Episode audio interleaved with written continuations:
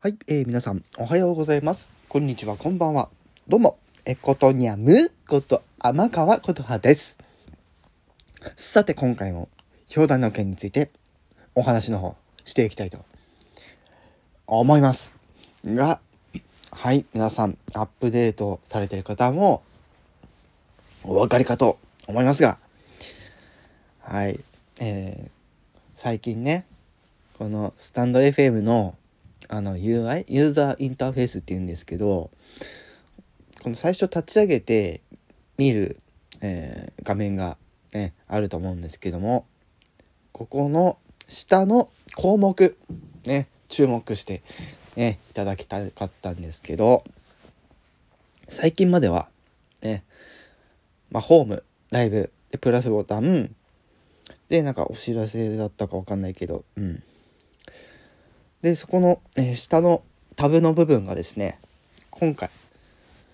今回のアップデートで前の配列に戻りました。地味に嬉しい。地味に嬉しい。地味に嬉しいアップデートです。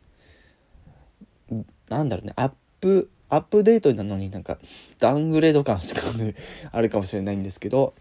はい。これはねあの皆さんもおっしゃっていたこのね馴染めない。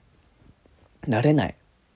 今の画面に慣れないっていう人が多いってところで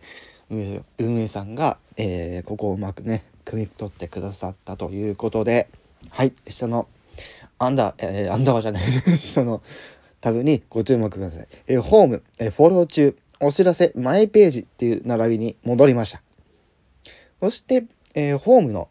ね、上の方前はねそこにあのまあ、お知らせの項目と検索の項目がねあのボタンとしてあったんですがライブマークと、え検索の、えマークに変わりました。ね、ホームの状態ですよ。ホームの状態で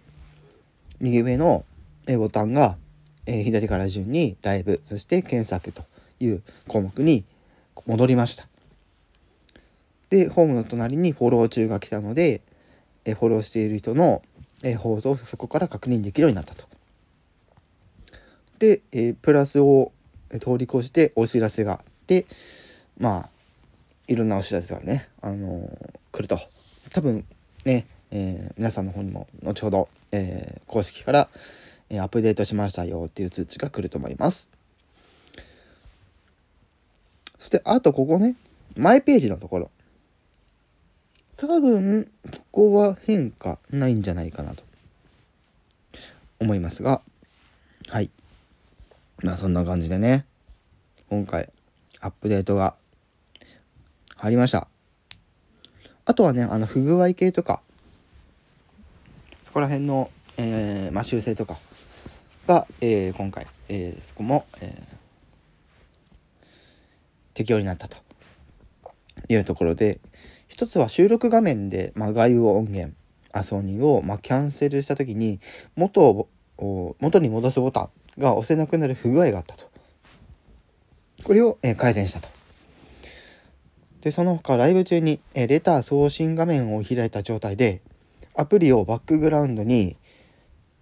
してで再びアプリに戻った場合でもレター送信画面が閉じないように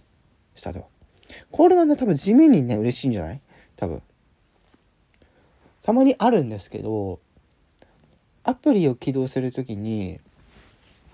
なんか情報を確認するために他のアプリ開くじゃないですか。で情報を確認して戻ったらあれまたももあの一つ前の画面に戻ってるとかそういうことってあると思うんですけど、まあ、そういうあの動作というかがですね、まあ、このスタイフでもあったわけなんですけど、まあ、それが今回またあの修正されたということで少しまた使いやすくなっていると。ただ、えその他ねあのいろんな不具合ね修正したというところなんですけど、まあ、ここに関してはねあの実際使ってみないとわからないので、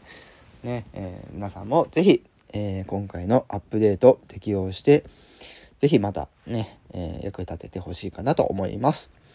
はい、ちょうどいいですね。はい。では今回この辺で終わりたいと思います。以上、ことで、むーこと天川ことはでした。